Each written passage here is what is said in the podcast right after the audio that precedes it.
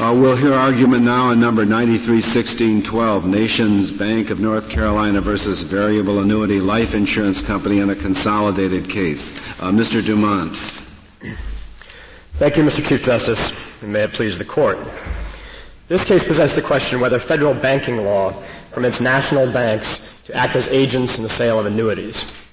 The comptroller of the currency, who has supervisory authority over the national banking system, based his conclusion that it does on three determinations, each grounded in his technical and policy expertise. First, that banks are authorized to broker financial investments on behalf of their customers. Second, that modern annuity contracts are essentially investment products. And third, that nothing in 12 U.S. Code Section 92, which authorizes banks operating in small towns to operate general insurance agencies, prohibits sales of annuities by banks located elsewhere. Court of Appeals erred by failing to defer to the comptroller on each of these judgments. The General Banking Powers Statute, 12 U.S. Code Section 24-7, provides at the outset that national banks may exercise, uh, quote, all such incidental powers as shall be necessary to carry on the business of banking. Defining what is part of the business of banking at any given time requires an intimate understanding of a highly dynamic field is therefore a task uniquely within the competence of the comptroller. Well, Mr. Dumont, um, you rely on the language in uh, the seventh section there of the business of banking. That's correct. And, and that phrase is followed by a listing of six specific things that banks can do. And it's been my understanding that most courts have, have uh, define the business of banking in terms of those specifically enumerated powers rather than something more broad. Uh, should we not look to the six specific things and see if something is closely related to those? I think the courts are certainly well advised to look at those things as exemplary of what uh, is is encompassed within the business of banking, the core business of banking. Do you think any investment uh, instrument, a financial investment interest, is within the business of banking, even though it's not mentioned in any of the six listed things? We think that the language of the first phrase there, 24-7, is broad enough to, to go beyond uh, just the listed powers, uh, and the courts have so held in a variety of cases, including, including the selling of insurance policies of any kind. Well, I think if you wanted to operate a general insurance agency, you would be uh, in the province of Section 92. But let me point out that the second sentence of Section 24-7 I think is very important here, if I may. And the second sentence, uh, which uh, was added in the 1930s, uh, says the business of dealing in securities and stock by the association shall be limited to purchasing and selling and so on. It goes on to, it recognizes the existence of a business of dealing in securities and stock. Now, this court has twice before recognized um, in. Um, you mean the Glass-Steagall? That's the Glass-Steagall provision. And, and, they wouldn't have had to add it unless uh, the sale of securities and stock had been covered. Is your point? Well, my point is that the, the way that that sentence is phrased uh, indicates that it is not granting a new power, but recognizing and limiting one that was already granted. In fact, this court has specifically recognized that fact in both Clark against the Securities Industry Association and SIA versus Board of Governors. Could, could a bank uh, have power to deal in expensive art for investment purposes. Some people use art as an investment. I think that that would. Is that within their powers too? Well, that, that sort of question would be one for the comptroller in the first instance, and of course it's not involved here. I, would you I think, think the language would stretch that far? Would that be a reasonable interpretation by the comptroller to which we should defer? I think that if there were a practice, as there is in this case, over a long period of years of banks dealing in that kind of thing as agent for their customers without substantial equity risk, and that that had been recognized by the courts over time, I think it would be reasonable for the comptroller uh, and by the way, I should add, if other banks and savings institutions regulated by other entities, such as state banks or federal thrifts, were engaging in the same activity, I would think it would be reasonable. the sale of annuities is something that has been carried out over a long period of time by national banks? Say that the sale of investment products, the brokering of investment products, has something that's been carried. Well, there are different questions. The sale of investment products has been carried out over a long period of time by banks. How about annuities? Annuities have been sold by banks um, other than those regulated by the comptroller uh, in the last several years. In fact, banks are quite a substantial part of that business. Other banks, and that's really part of the comptroller's point here, is that there are lots of banking institutions that are uh, conducting exactly this kind of agency sale. Um, and, and, there's no reason why national banks should not be allowed to encompass that within their business of banking. But uh, we're perfectly willing to address the question of why annuities are like modern annuities, are like investment products of the kind that banks uh, have traditionally. Where does the term investment products come from? Is, is that some part of the statute? It is not a statutory term. No. Why do you use it? Well, I think that the the statutory term is the business of banking. The question is what is fairly encompassed within the business of banking, and power is incidental there too. The comptroller has determined um, that the brokerage sale of investment products of a variety of different kinds, whether or not they are securities and stock, specifically recognized by the statute. Did he, in his ruling, did he use the term investment products? I believe financial investment products, yes, or financial investment instruments. Did he define it? Uh, well, the discussion goes on to talk about exactly why they are investment instruments in the modern context, why annuities are, and, and I can turn to that. I think that if you look at the modern market, and this is something the comptroller did, that the essential feature of the modern annuity contract is really a tax deferral feature. Uh, in the accumulation of payout. Before you, before you go on with that, would you uh, just tell us the, the expression business of banking, you said that the six specifics are exemplary, not exclusive where would one look to find the limits of the term business of banking? Or are there no limits that, that emerge from the text? One must see what banks are doing at a particular point in time. Well, I think it's perfectly fair to look at the text as a good starting point for what is the business of banking. But I think it would be erroneous to take a statute like this that is really an organic law to govern the development, to govern the existence of the banking industry and to try to freeze at any one time exactly what banks are doing and say, well, they were doing that in 1864 and unless Congress acts specifically, they can do no other thing from now on. And I would point out that, you know, this court has had to uh, address a variety of issues such as borrowing money, which are not specifically referred to uh, in Section 24.7, and yet the court has not had a lot of trouble saying, well, look, we look at a particular case with particular facts, and this is a power which is necessary to carry on the business of banking. Uh, and I think that's exactly the kind of analysis we look to here. Now, there are a variety of, the, the text is the best starting point, but also I do think that as the business develops and banks in a variety of jurisdictions start dealing with particular kinds of products, that one can fairly look to that development, as the court really did uh, or as the state and, and, lower federal courts did in the case of securities and stock, which may or may not have been part of the business of banking uh, in the 1860s, but certainly by the time of the 1930s when Glass-Steagall was passed, this court has, has properly recognized that that was a recognized part of what banks were doing. They were brokering securities and stock for their customers. Mr. Dumont, may I ask you a related question? Just assume, I, I know you don't assume this, but just assume for the sake of argument that the annuities in question could be classified – either as securities or as insurance. Just take that as a, as a given. In deciding which way to classify them, uh, I would like to know if, if we do know what the what the object of Section 92 was. I have assumed that the object of Section 92 was beyond its its desire to help out the little banks by giving them a, an extra source of cash uh, that, that its objects also reflected uh, an intent to protect independent insurance brokers. Uh, am I right? And if I am right, is, is that a reason for construing the, uh, for, for saying that other things being equal, we, we ought to recognize that objective and we ought to construe these annuities as, as being insurance rather than securities in, in order to realize the, uh, the protective object of 92? Well, to answer the first question, I don't think it would be particularly appropriate to consider that a, a central purpose of 92 to protect insurance agents. There is concern expressed in the primary legislative history, the comptroller's letter on the subject in 1916, that banks should not become department stores and, and didn't that letter also i forget the exact words but didn't that letter make some such remark as uh, you know, it's not going to hurt the others too much. They said, well, you know, the little banks will be able to make a, a little money on this, but it's not going to hurt the, the, the others, by which I assume they meant the, the, the insurance brokers. That's right. I think there was certainly recognition of that. But again, I think you need to look at that in the context of what 92 was doing, which was authorizing a national bank operating in a small town to carry on an entire general agency. Oh, I realize it was doing that, but that's where it stopped. And, and why would it have stopped unless it wanted to protect insurance brokers? Well, we really think that Section 92 was limited to granting an additional power. Well, I know, but what about the answer to my question? Assuming that, it, that, that we recognize that there's a limitation there, isn't the only likely object of the limitation to protect insurance brokers? No.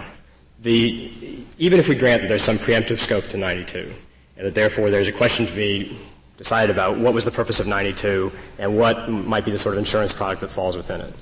Um, there's no indication that that was meant to sweep away any product that might ever be sold by an insurance company or anything that might for some purposes be denominated insurance. And in this context, we would be perfectly willing to concede, as you say, that annuities might for some purposes be properly classified as insurance and for other purposes not.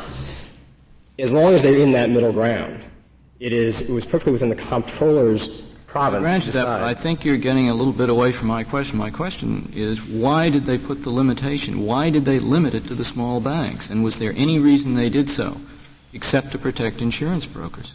Well, certainly. I mean, they, first of all, the, the presumption was that a bank in a large uh, city had plenty of banking business and didn't need the additional revenue. That's the primary reason, and that's reflected in the comptroller's letter. And also that a bank in a large town that had uh, lots of banking business should be concentrating its attention primarily on its banking business as opposed to running a general insurance agency, whereas none of those things applied in a small town. And incidentally, he did mention that uh, they also wouldn't be taking business away from insurance brokers in small towns because there might not be an insurance broker in such a town. Uh, all of that is fine, but I don't think it gets away from the central purpose of 92 being to confer an additional power on banks in small towns to allow them to raise extra revenue uh, by operating a general insurance agency. And really none of those purposes is engaged here. And again, is it a plausible argument to say that an annuity can be both insurance and a security? Or are these mutually exclusive categories? Well, to begin with, it, it's important to distinguish. For instance, the court's prior cases like Valic 1 and, and United Benefit Life look in the securities law context at whether something was a security on one hand or uh, an annuity contract or insurance on the other. And that made sense in that statutory context because the specific statutory exception was from a securities law for annuity contracts or insurance contracts. We have a very different context here, which is a statute which simply confers some authority to deal in uh, a broad range of insurance products on banks in small towns. There isn't anything to set against insurance like securities. There's no other product that you're really deciding is it one or the other. In this case, it can perfectly well be both. The question is, does it fall within the scope of insurance as that is intended in Section 92?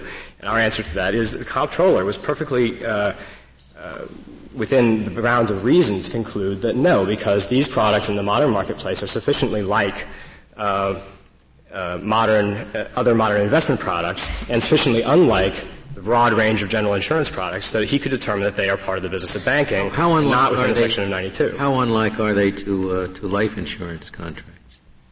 Why could, couldn't you make the same argument about, about regular life insurance that it's uh, that it's a form of investment? Well, I think it depends on what kind of life insurance you're talking about. Pure term insurance, no, I don't think no, you can make well, the same. No. There are a variety of insurance products. Whole life. Right. The insurance industry has shown itself to be very inventive in uh, operating in that medium ground between pure investment and pure insurance. It's always been considered uh, in, in, in uh, whole life insurance anyway. It has always been considered a medium of saving and investment as well as a medium of life insurance, hasn't it? Uh, I think it has to the extent that so, it always so existed. Your, your, your, argument would lead to the conclusion that at least so, insofar as straight life insurance, not term insurance, but but uh, uh, investment life insurance is concerned, banks could have been life insurance agents. The comptroller has made no determination on that, but our argument would be that the comptroller could look at a particular set of insurance products, including whole or universal life products, and decide that if they have predominantly, insur- uh, predominantly investment characteristics, they are uh, within the scope of the banking powers and outside. And you think that's faithful to the to, to, what what was sought to be achieved by this uh, this amendment regarding insurance? You think it was contemplated that uh, that banks generally could engage in, in the sale of uh, of whole life insurance? I think that what was I, contemplated. I find that very difficult to credit. I, I, just it doesn't seem to me very likely. Well, I, I don't. I don't know what Congress or the comptroller thought about uh, life insurance uh, and banks in 1916, uh, and I'm not sure that it's really completely relevant. I, assuming that they thought that they would have been completely surprised at the notion that a bank anywhere could have sold, without 92, could have sold a life insurance policy or an annuity. Uh, that doesn't give any scope for the development of the business of banking and the development of the products. I think if you really looked at 1916, life insurance products and annuity products then and now, you would find that they are very different, the market is very different, the country is very different, and the business of banking is very different. There's no reason why one should freeze the business of banking or the concept of insurance for purposes of Section 92. Who does the, the business of, of banking besides, besides the banks that are that are restricted by this very provision? Where, where, where, does one get the concept of the business of banking, if not from the banks that are governed by this restriction, which restricts them to the business of banking? Well, banking, of course, started out as a state-regulated activity, and still very many banks, including many very important banks, are state-regulated. For instance, in New York, and as you know, the New York Court of Appeals has recently said on a case identical to this that New York banks are entitled to. to uh, what banks are selling annuities. annuities now? What, to what extent are banks selling annuities? What percent of the market with and, and as between nas- national banks and state banks? The latter part I don't know, the, the, the breakdown between state banks and, and national banks. Um, I don't have them at the tip of my finger. There are figures in our brief about the percentage. It's a, it's a considerable percentage on the order of 20% of the modern annuities market, which is a bank uh, market, I believe. On the order of 20%. Now suppose we do, we do not accept your argument about the comptroller could cover lots of insurance if he chose to do so. Do you lose or can you treat annuities discreetly? In answer to Justice Scalia's question, can you say even if the banks can't touch life insurance, still they can allow banks to engage in in uh, the sale of annuities? I think you can certainly say that. Annuities are, and always have been, and are treated under state insurance laws for that matter, as separate products from other kinds of insu- from insurance at all. And Can one can also draw an intelligible line between fixed and variable. Well, variable annuities, I should say, have been held by this court uh, in the securities context to be securities, and therefore they're clearly covered by the second sentence of Section 24.7, and there really shouldn't be any, any issue they are, here. They are if the, if the two terms are interchangeable as between the two statutes. But if, if, we, assume they're, if we assume they're not necessarily interchangeable, uh, I take it the insurance character uh, the significance of the actuarial element is, is much greater in the case of fixed annuity. Fixed annuities are a more difficult case. There's no question about yeah. that. But, and, and, I thought you had told me that the uh, distinction between securities on one hand and insurance on the other is not very helpful to this case. Yet I see you relying on that in your answer to Justice Souter. No, no. All I'm saying is that in the securities context, and we agree that they're not the same context. They're not necessarily the same context. But both the comptroller and the SEC and this court have, in a variety of contexts, both securities and banking, recognized that variable annuities uh, are essentially uh, mutual fund products. They are investment products, and they are securities. They're regulated like securities. They're sold like securities. So in that sense, they're clearly covered by the second sentence of Section 24.7. In, in, the statute, it says incidental powers right? The word is incidental. Correct. Okay. Uh, what I'd like to know, and I take it there are then some semicolons and a number of things listed. And, and nowhere is listed the word securities. Yet somebody at some point must have thought that incidental includes securities, which isn't listed, otherwise they wouldn't have written the second sentence. That's correct. All right. So now, what is, and if you can say it in a sentence or so, what is the comptroller's basic theory of how you define that word incidental? I don't know that the comptroller has taken a particular position on that. Can he put anything in under the sun? I mean, he must have some theory as to as to uh, uh, how you uh, get this word incidental, which couldn't be limited just to the next six clauses, but can't include everything in the world. So, what is the basic theory? Well, the basic theory is really two things. One is you look to the kinds of things that are listed and to things that might be either uh, convenient or useful to carrying out those listed powers or a reasonable extrapolation from them. And the second is that you look at banking practices as they have grown up in other uh, banks that are not necessarily regulated by the comptroller, or even among banks that are uh, in the modern marketplace, and you look to that kind of contemporary practice. Is, is that the proper interpretation to uh, to ask under that statute whether this is an incidental power? That's not how I read it. I, I would think that the question is whether it is the business of banking. We think the because it doesn't say colon to discount and negotiate promissory notes to loan money, etc., which would be an enumeration of the incidental powers. It rather says to conduct the business of banking, I, rather than to. The preferable reading is that this is all part of the business of banking and powers are incidental there too, but we don't think it makes a lot of difference. Thank you, Mr. Dumont. Mr. Rosenthal.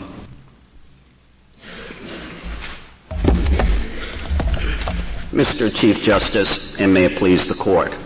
Let me begin by noting what this case does not involve. This case does not involve a bank underwriting annuities.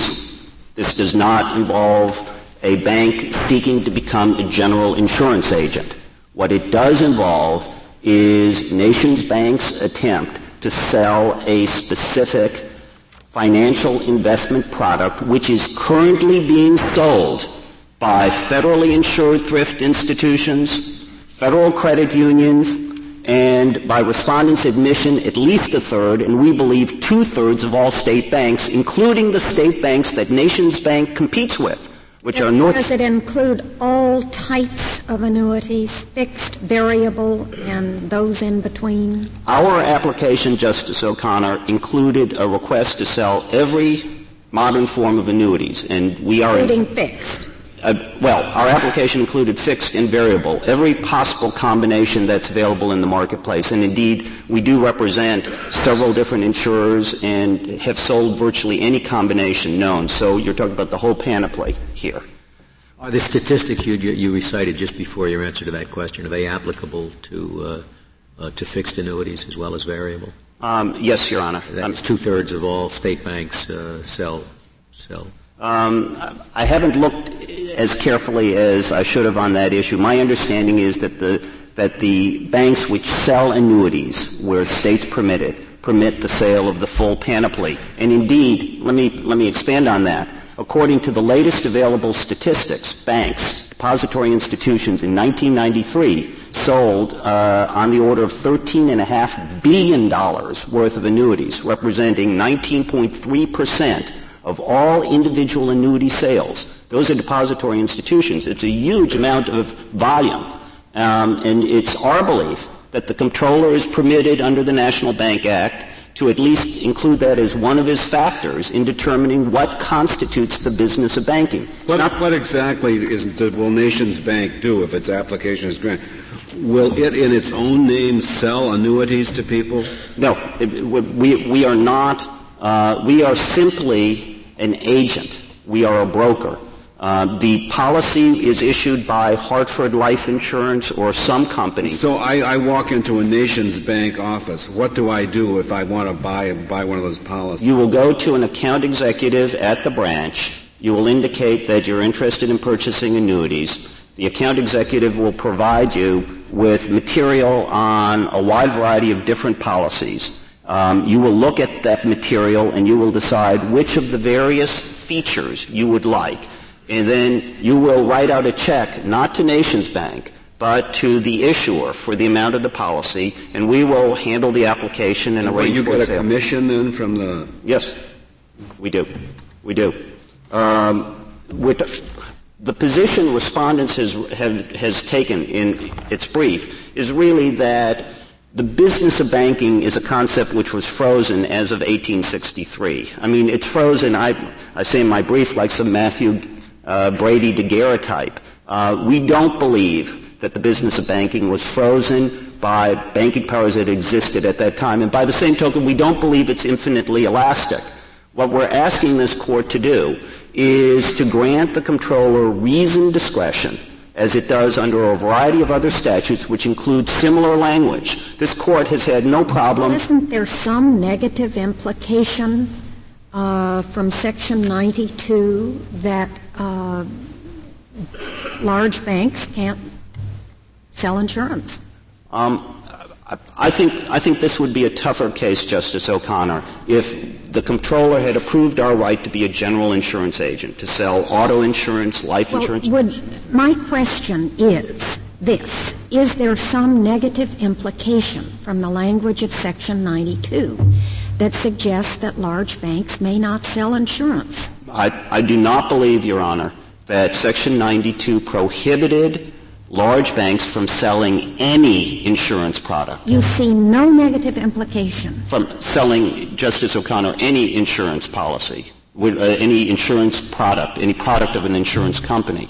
Uh, we do see some negative implication in the sense that if we were here trying to sell all insurance products, all products of insurance companies, we think that that would be a tougher case. But we note, Your Honor, that at the beginning of Section 92, Congress, express, Congress expressly preserved existing banking powers. Why, is, why would it be necessary to grant the authority to sell in places of 5,000 if there were already a general authority to do that? But, but there, I don't think there is, Justice, uh, Chief Justice.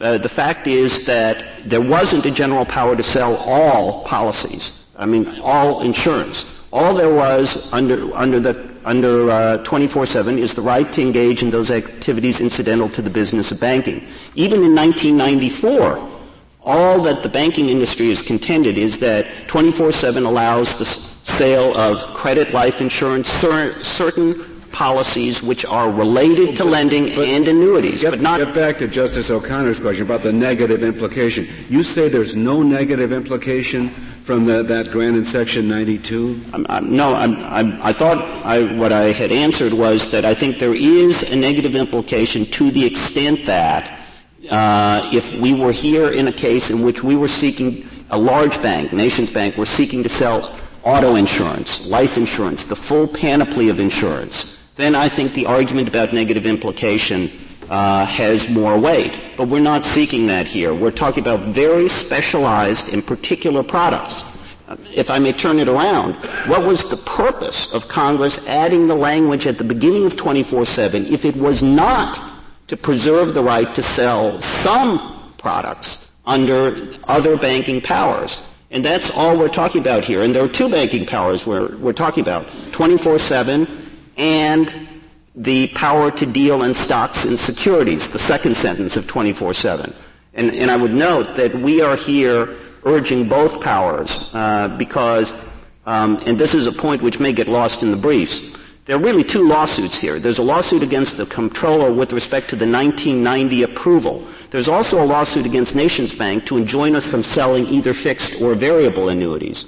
When we appeared in the district court, we defended uh, the right to sell under um, under the general business of banking, but we also defended on the grounds that under previous rulings, which were adopted in 1990, we had the right to sell variable annuities under the second sentence but of 24/7. Isn't the sale of a fixed annuity uh, very much like the sale of a life insurance policy? Um, I think that the comptroller had the discretion. Well, isn't it? Uh, Don't try to focus on, on my question. I, I think, Justice O'Connor, there is a critical difference. And the critical difference is that an insurance policy, a life insurance policy, dealt, deals with an insurable risk. The risk that someone will die prematurely. Well, a fixed annuity does exactly the same thing. No, it, it doesn't. It deals with, it deals with, uh, it has a mortality calculation. I'm, concede that all of them have mortality calculations, but there are a lot of instruments and a lot of entities which have mortality calculations which are not insurance. The key is, and I think the court has said this, sharing of insurance risk. And um, I believe that the authorities which we've cited, and there are voluminous academic authorities, say that annuities are not insurance because they do not involve an insurance risk. Only the insurance companies would argue that living to a ripe old age. Mr. Rosenthal, what about risk. the cases that this court had? The Manhart case involving those involved annuities, the uh, TIAA-CREF cases where there were there was a pooling male and female. Mm-hmm. The question was whether that was uh, lawful under Title VII, but that was it was certainly pooling of risk. Um, I, I, think pooling, the, the, word pooling occurs, but the question is, was there a pooling of insurance risk? And um, I think what the comptroller said in his opinion, and what I think he was reasonable in concluding, was that annuities do not involve a pooling of insurance risk. And, and we cited in our briefs, and I think it's hard to hard to disagree that there are lots of authorities out there, lots of academicians, lots of court cases which have held that annuities, fixed annuities, do not involve a pooling of insurance risk. They do involve mortality calculations. We can see that, but we don't think that that's the that's the hallmark. They do involve a pooling, so you're focusing on the word whether there's a risk or not. Risk, and, and that's the that's the word that has been focused on in numerous of decisions of this court. The word risk, and really what they mean is insurance risk in Thank those you, cases. Mr. Rosenthal. Thank you, sir. Uh, Mr. Stewart, we'll hear from you.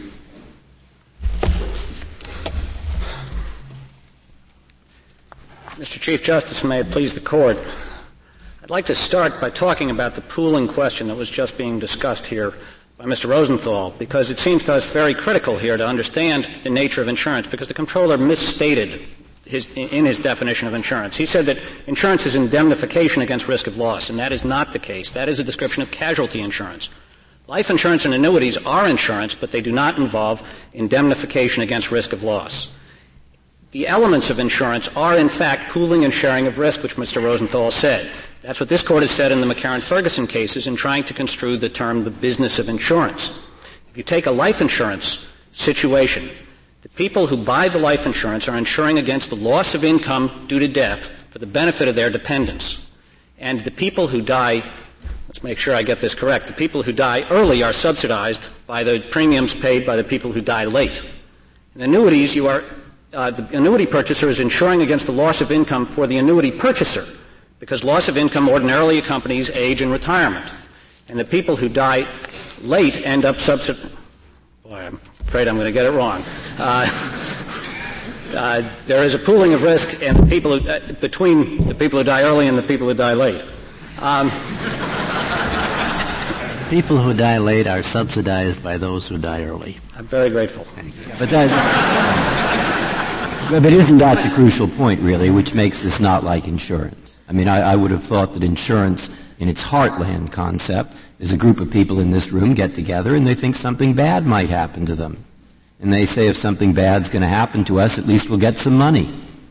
And so what they're doing is they're worried about a risk of bad things that are going to happen. They're called risk averse. So they put up some money now and a little bit, and then if something bad happens, they get a lot more. That helps them feel better.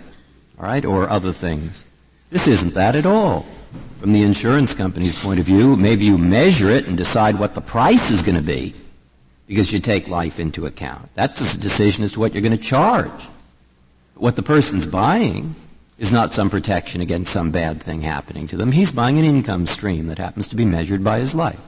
Just as if he bought a coupon, bond, or some other thing, or, or, or a Blackacre for his life, or a condominium in Florida for his life. I mean, it seems to me that's a rather heartland difference, even though I absolutely concede that insurance companies sell this kind of thing. Well, Your Honor, I think you've, you've crystallized, in fact, the problem because your description also would apply to life insurance and would yes, yes, eliminate it as insurance. That, that's correct. You sell a lot of things under the name insurance that other people also sell. I'm not denying that insurance companies sell this kind of thing. All I'm saying is, is and it's a question, uh, isn't this somewhat removed from the heartland of what we think of as normal insurance and doesn't that fact, or why doesn't it, even though insurance companies certainly sell this, doesn't that make a difference? Or does it? Your Honor, I say it doesn't make a difference, or are you going to say it isn't different? But I'm interested in your answer. I think it does not make a difference because when you're dealing with the risk of life and death, it is not that the risk may not happen. That's what you have with an, an, indemnity policy. You have a risk that may not occur. You may not suffer a loss. And that's where the comptroller got off the tracks by going off an indemnification against risk of loss. For annuities and insurance, you're dealing with the risk of mortality. That risk will happen. We will die. The only question is when. Yeah. And the timing of your death, the stream of income that is generated by your life is what you are insuring. And the, when life insurance is bought, normally people say when a bad thing happens to me, I don't know when, I'll at least have some money for my children. Now people buy it for other reasons like investment. And so it isn't necessarily 100% that way. I'm drawing a difference, and what I'm driving towards is this. Why isn't this more like banking than stocks and bonds? People put money in a bank account, and the bank pays interest. So instead of the bank paying interest, the bank one day says, I'll tell you what you'll, we'll do. We'll save all this money for you, and then we'll pay it back to you with some interest later on when you retire in equal monthly payments. Now, now people do put money in banks all the time and, and they do want to get back this money.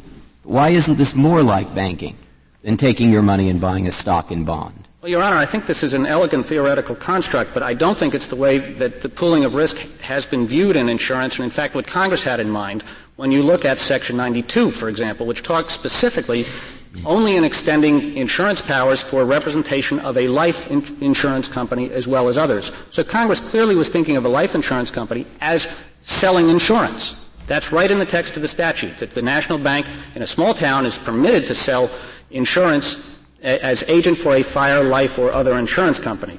So although this may be uh, a theoretical possibility, I don't think it's in the context of this case uh, available as, as an outcome. You mean if insurance companies, is this, is, they're not selling life insurance. They're selling something called an annuity.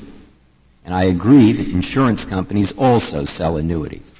You're saying that 92 means that if insurance companies decide to sell off their real estate, they have a lot of bad real estate investments, or if they decide, is it whatever insurance companies do that they can't do? What is the interpretation of that, 92? I mean, whatever insurance companies used to sell, that means banks, or if insurance companies sold a lot of it, is what, how does that work? Of course not, because the annuity product does involve the pooling of risk, the risk of outliving your income, the risk of the penniless old age. It does involve an investment component like the other elements of uh, whole life insurance. We've always recognized that. Right. But it al- also has an insurance component. Insurance, mutual funds also involve the pooling of risk. Bond funds also involve the pooling of risk. Lots of things involve the pooling of risk. You do not have one purchaser subsidizing the loss or, or, or gain of, the, of another purchaser. Mm-hmm. That's the difference. In what in the life insurance and in annuities, the difference is what you get depends upon when you die. So, and so that is uniquely fact, different from mutual funds or any other so type if, of. If, if real estate companies pool condominiums and sell condominiums for people's life, that also is, and the, the banks couldn't do that either. I didn't understand the. Example. Well, I mean, you could have a pool condominiums. People sell condominiums, a life estate in a condominium. I don't know if that's a comparable thing or not, but you can use two weeks in Florida in this house for the rest of your life. Big insurance companies might sell those things. Would that also, is anything that's measured, it's a pool and it's measured by a person's life, is that the definition? I think if you are protecting against a risk of loss and it involves the pooling and sharing, you do in fact have insurance. Aren't there two other problems with your analogy? Uh, you, you say that what is being insured here is, is loss of in, uh, insurance against loss of income from living too long. But as I understand it, characteristically, the income stream begins regardless of whether you live too long uh, or not, uh, and it begins regardless of whether you have other income or not. And so, in both of those respects, there's, there's, a, there's a clear distinction from kind of the paradigm case of, of casualty insurance. Well, I'm not sure that's true, Your Honor, because I, the uh, annuity begins to uh, pay at the maturity date. It can't begin immediately, but it's more customary at a maturity date, which is often coincident with the retirement date. And it is designed to ensure that there will be. A I mean, most people don't assume that they're they're they're going to go broke on their retirement date. I mean.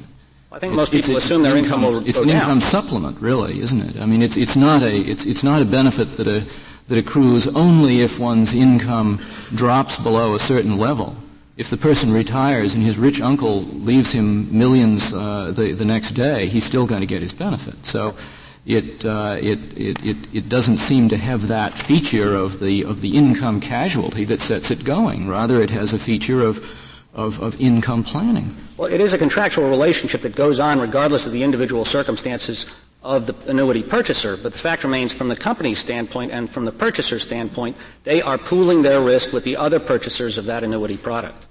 Well, I grant you that there is a pooling going on, and I grant you that there is a, an actuarial feature in, in deciding what you're going to charge for what you do. Uh, but I don't think there's, a, there's, there's such a neat analogy uh, as suggested by the notion that what is being insured against uh, is loss of income from living too long, because the, the, triggering events are simply different from what they are in a, in a casualty circumstance, and I just, I guess that's why I think the analogy is weak rather than strong. Your Honor, I'm, i can only refer you to the many insurance treatises which do deal with exactly this issue and agree that that is what people are doing. And if you look, people are buying life contingency annuities. They want to have that, they are preserving income for their lives. That is, it seems to me, is direct support for what we are trying to say here. Mr. Mr. Stewart, why isn't it appropriate to look at this, as Justice Breyer, I think, suggested, from the point of view of the bank's customer? The notion that the customer has savings, wants to invest the savings for a return that will be there for a rainy day, for later years, and that an annuity is today a substitute for that, more attractive, but it serves the same customer who has savings and wants to invest the savings for a return. It's, the bank is serving that very same need that was once served in a very simple way, and now there are more ways to serve it. Why isn't that, if you look at the bank serving its customer, the depositor, why aren't those two very much alike? They, the, the difference is, I think, that what you get depends on how long you live. It is a different type of arrangement, both from the issuer standpoint and the purchaser. If the purchaser really wanted simply to save, the purchaser could buy a term certain annuity. This is a very small part of the annuity market. That is just an annuity for 10 years. Doesn't matter whether you live or die. Your heirs or beneficiaries will get that annuity payment if you die before the end of it. That is a very small part of the market, and the, the and that they the, could sell. You say? We think the pooling of risk is not present there. Yes, that's true. We, it is not clear that NationsBank has asked to do that, or the comptroller has uh, raised the issue. I don't think it's before the court, but we do recognize that the uh, pooling of risk is not present there. Those I annuities the, are regulated as insurance. In the uh, brief for the federal petitioners, at pages 34, 33, and 34, there's a footnote that seems to indicate that it's, while small, it's not that small. Um, the kind of annuity that doesn't depend on the length of one's life. Well, it is a small part of the market, and my point was simply that the purchasers of annuities are not taking the pure tax deferred benefit, which is being posited by the court here, but rather they're choosing the product that provides also this insurance characteristic, the life definition of their benefits. Mr. Stewart, would uh, a purchase by an elderly person of a life estate in a retirement home uh, be insurance within your definition? Uh, I think not, Your Honor. Why not? Because um, that is an individualized transaction. No, but it's the same subsidy. The people who live a short period of time subsidize those who live longer. It's exactly the same thing. Your Honor, I, th- I think the same risk, the same. I don't understand the difference. I think that we also do have to look at the traditions of regulation of insurance in this country at some point. And at yeah, that point, do that, I don't want to be. If you do that, don't you fall into your opponent's argument that business changes over the times and what might not have been insurance 50 years ago can be considered insurance today.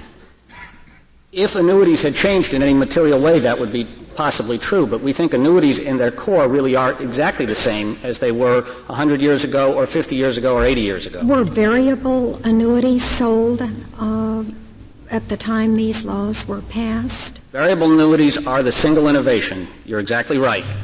They were not sold then. It, they were not sold then. They came on the scene in the 50s. About 75 to 85 percent of the market, according to the petitioner's source, is currently fixed annuities, not variables. Now, the variable annuities have been held by this court to include a securities element. But there's also an insurance element that is retained in the variable annuity. So as to the variables, do you think that falls within the enumerated powers of banking under the seventh section to the extent they're securities? No, Your Honor. The enumerated powers of banking have been crystallized really as three um, taking of deposits, the extending of credit, and the exchanging of credits. It has nothing to do, uh, the sale of a variable annuity has nothing to do with any of those. Uh, a question has been, and it's been unclear, I think, in the argument from petitioners, as to whether the second sentence of this provision, section 24.7, is really at issue here. The business of dealing in stocks and securities. The comptroller expressly excluded reliance upon that provision. The Court of Appeals did not rely on it either, so we think that question is not before the Court. Well, I'm curious, though, inasmuch as this court has said those instruments are securities, whether it wouldn't, wouldn't fall squarely within that provision. We think not because they're a different kind of security. And here it's necessary to um, harmonize the provision there with the provision of Section 92, which we do think has a powerful negative impl- implication. Because variable annuities have both security and insurance characteristics. I think Justice Kennedy's question was on point on that. They do have both characteristics. Um, banks have been allowed to sell securities, but the assumption in that has been these are f- tradable securities. Annuities are not like that. They're not that kind of security.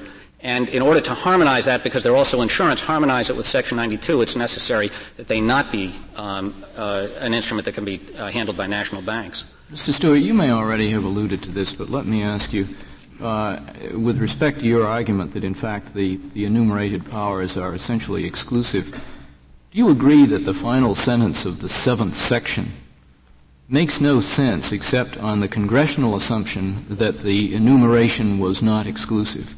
because there's nothing in the enumeration that, that would be taken to refer to, uh, to, to stocks and securities. So Congress must have assumed that in fact the so-called powers incident to banking were broader. How do you deal with that? I think there's some confusion here because the initial stock and security trading power for national banks was created by the McFadden Act in 1927.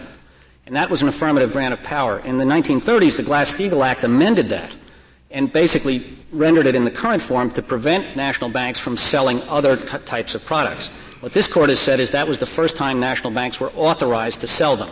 The comptroller, in a technique somewhat akin to what has happened, he's uh, done here, did prior to that tell national banks that they could, in fact, start to sell debt securities, and there was some development in that area, which became very controversial during the Depression. So that this was essentially just a kind of perhaps a misleading and untidy way to deal with what Congress took as a fait accompli. I think that's right. Why shouldn't Congress? Uh, why shouldn't we we deal with a fait accompli in this case? Uh, the banks are selling all of this stuff. Well, I think if in fact that issue the, the bank's ability to sell securities had come to this court in 1925, the decision of this court would have had to be that they, they lack the power to do so. Okay, but, but now we're in the situation in which the, the 1925 analog doesn't, doesn't work with respect to um, annuities either. Well, I think words, it does. It was, it was, appropriate for, I guess my question is, it was appropriate for Congress to write the final sentence uh, uh, on the assumption that, and I think it makes no logical sense otherwise, on the assumption that the bank's incidental powers could include the power to sell stocks and securities. And Congress did that because the, you know, the cat was out of the bag. Then why isn't it equally appropriate for us to construe uh, the, the first sentence on, on that same set of assumptions, which I gather would put us in, in the same interpretive position that the state of New York is in with respect to uh, to its statute, which was taken as the model for this. Your Honor, I think we're getting this turned upside down because, in fact, uh, Congress had to grant that power because the banks didn't have the power. Just as if banks are really to have the power to sell annuities, Congress is but if that's all Congress was doing, Congress, all Congress had to say is they can sell stocks, uh, they can broker stocks and securities, and that isn't what it said. Uh, it wrote a sentence which, uh, with the logical form of which implies that the power is there. Your Honor, I, I don't read it that way. I think the, the form of that statute has to be understood in the sequence between the McFadden Act and the Glass-Steagall Act, which cut back on a pre-existing power which had been created only six or seven years earlier. And that accounts for the form of it. There was a pre-existing power, but it was unauthorized, and we think that by Congress authorizing it, What's going to un, that step. I don't understand. What's an unauthorized pre-existing power? By which I mean it had been approved by the comptroller but was not legal and that if it had been tested in the courts, it would have been right. And, and, if all Congress meant to do was to legalize what the comptroller had been doing, the sensible way to do that would have been say, would have been to say uh, it is lawful for banks to sell stocks and securities. But it didn't do that. It wrote a sentence which seems to imply uh, that they had a general power to do that. Your Honor, I think if you look back, and this issue has not been briefed in this case, and it has not been developed by the comptroller, and it has not been developed in the Court of Appeals. So this court is coming to it in the first instance. But if you go back and look at the McFadden Act and the way that was written, then that is, will explain why the Glass-Steagall Act, that sentence now, is written in such a way that leads are Are you saying that, that in the McFadden Act, the text of which is not incorporated here, there was an affirmative grant of authority to sell stocks? I think that's what this court found in Clarke versus Securities Industry Association, yes. When did this sentence that we're talking about, uh, the seconds of the business of dealing in securities, when was that sentence enacted by Congress? Well, its first form was enacted in 1927 in the McFadden Act, and then it was amended in the Glass-Steagall Act. the McFadden Act was 27, the Glass-Steagall Act was 33? Or? 33 or 34. I'm sorry, I don't quite understand, because I have in front of me two sentences from section 24, paren 7, paren. We know what those two sentences are, right? All right. Now, are you saying that in the statute books there's some other sentence someplace that affirmatively gives to banks the authority to sell securities? No, I'm saying the second no, sentence the is rewritten. Yeah. All right. So the only sentences, I'm just looking at the words. I just want to look at the words. You're appealing to the legislative history, I think. Right. No, I, I, I well, don't look at, I'm just not looking at the legislative history. I, am just looking at the words. I don't think that was a helpful. He wants. Uh, I, am referring to the development of the statute. So I, mis- I misunderstood you too. You're saying that the predecessor sentence of the sentence which now is the final one in Section 7 extended that authority. That's what you're saying. Authorized those activities, yeah, yes. I, I understand you. I did want to talk just a second about the sequence of the statutes here because it seems to us very important. Section 24-7 was adopted in 1863. It included an incident, the incidental powers clause without change throughout, for the last 130 years. In 1915 and 1916, almost 50 years later, more than 50 years later, the Federal Reserve Board and the Comptroller concluded and announced that national banks had no insurance powers. In fact, the Comptroller said insurance was an outside business naturally belonging to others. Now, he then asked for a statute to be enacted to allow the banks in small towns, national banks in small towns, to exercise these powers. And specifically he specified that it would be unwise and undesirable to give it to the banks in larger towns. This sequence, it seems to us, is very powerful because the comptroller is saying that in 1990, he's all of a sudden discovered that back in 1863, that statute actually authorized insurance sales and annuity insurance, uh, sales of annuities all along.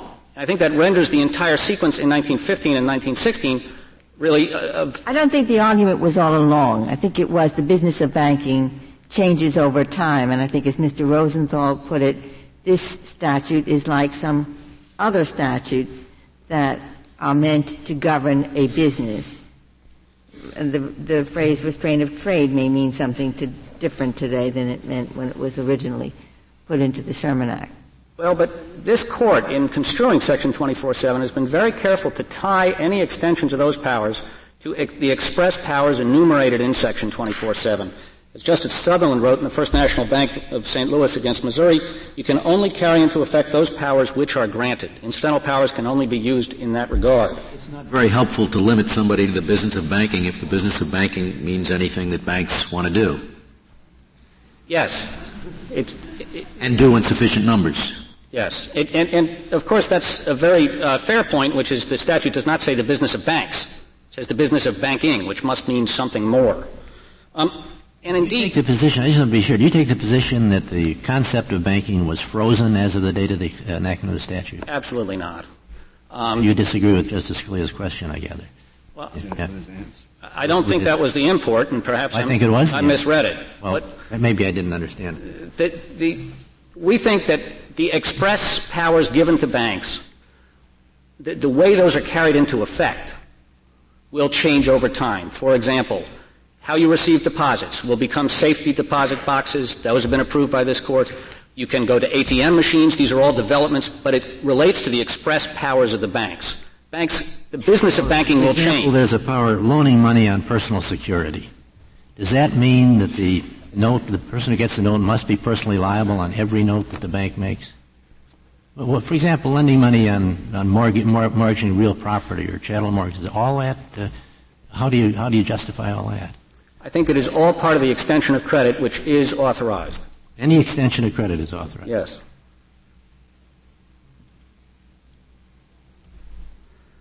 I don't see that. Where do they, where is extension of credit authorized? I think that has been the construction of the statute that the which, core of which of the five powers? Your Honor, I don't have it before me. The only lo- loaning is by loaning money on personal security. That has been read to involve the extension of credit because personal security would apply to corporations as well. Wouldn't, or, and there's no, no, nobody guarantees the note. It's just secured by a piece of real estate. I don't know how that fits in this. It has been read to extend to extension of credit generally, and we think that is fair. That is contemplated. Even though it there's doesn't no, say so. I think it does say so, Your Honor. It, what it does not say is that there's any power to uh, sell insurance.